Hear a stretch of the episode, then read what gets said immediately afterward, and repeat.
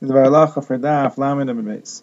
So where brings a brisa that says if a person makes a mistake and he doesn't see Alav Yavu in Ma'ariv, he doesn't have to go back because he can say it in Shachris. And if he forgets it in Shachris, he doesn't go back because he can say it in Musaf. And if he forgets it in Musaf, he doesn't go back because he can say it in Mincha. So not everyone has this girsa. In fact, most people don't have this girsa. But according to this girsa, it's basically saying that even though the Chatchila you're supposed to say Yalav Yavo every time you daven on Rosh Chodesh, but yeah, it's not Ma'akev as long as you say it in one Shemon Esrei. As long as you can say it in the next Shemon Esrei, that's fine. But the gears of Rov Rishonim in this brisa is that it basically only said this by Shachris. But if you didn't say Yalav Yavo in Shachris, you don't have to go back because you can say it in Musaf. The Rosh explains that that's because usually you daven Shachris and Musaf together, and therefore since you're just about to daven Musaf, so you can rely on that. Now, the Gemara explains, Am Rav Yechanan b'tzibur shanu. Rav Yechanan said that this is only true b'tzibur. What does it mean b'tzibur? So most Rishonim learn, like the second Pshat Rashi, that it means the Chazaras Hashatz. Meaning in the Chazaras Hashatz of Shachris, if he forgets to say Yalav Yavo, so he doesn't have to go back, because he's anyway going to say Musaf. Now the Rishonim say that the reason why the Shliach Tzibur has to, doesn't have to go back is because of Tircha Tzibur. So the Gas Maniyais and the Rambam in Hilchas Tefillah and Perak Yod and Ismam, he writes that if since the reason is Tirchet Tzibura, so it's only when the Shliach Tzibur finished the Ochas Hashatz and he's going to have to go back and say it all over again. But if he's holding in the middle of Maidim, in the middle of uh, Sim Shalom, so then it's not such a tircha to go back, and he would have to go back and start from Ritzay until the end.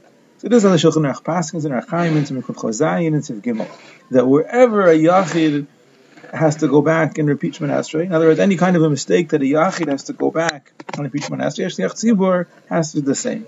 The one exception is Shachris of Rosh Chodesh, and the Bialachas is also Shachris of Chol Hamoed, where the Shliach Tzibur forgets to say Yalav Yavo, so, and he forgets until he finishes the whole Shemon Esrei, he doesn't have to go back because of Tirchet Tzibura, and anyway, he's going to daven Musaf soon, and he mentions Rosh Chodesh in Musaf, and we rely upon that. But if we remember before the end of Chazaras Hashatz, so then he has to go back to Ritzay and finish from there with Yalaf Yavo. Now the Ramah says, Hu Adin, it's the same thing if he makes a mistake on Shabbos Yamtiv, so then also he doesn't have to go back.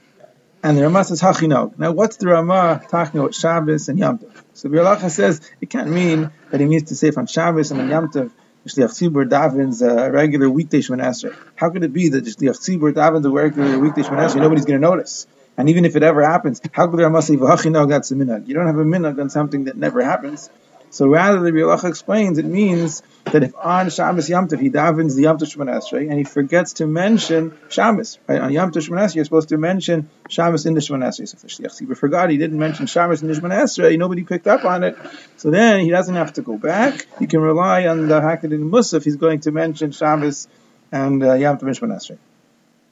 Now, what if the Shliach Tzibur forgets Mashiv Ruach Geshem, or he forgets say Talumat or the So then Taka, like a Yachid, the Shliach Tzibur has to go back and repeat the whole Chazaras Hashatz. The Shai Tshuva in the Siman Tav Kuf Pei says that when the Tzibur goes back and repeats Chazaras Hashatz, he has to say Kedusha again. But there's a Shail Nachrainim if he should say Berkas Kainim again, certainly he should say Alei Keinu, Alei Kaviseinu, even if there's not going to be Mamish Kainim Duchen. I think some say that if there is a new Kain who came in and he didn't Duchen before, he can Duchen that.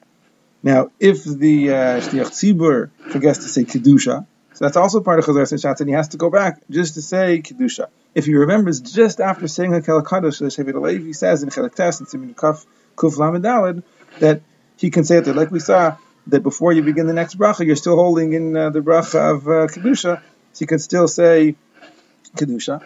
If he remembers afterwards, of course, then he has to go back to the beginning.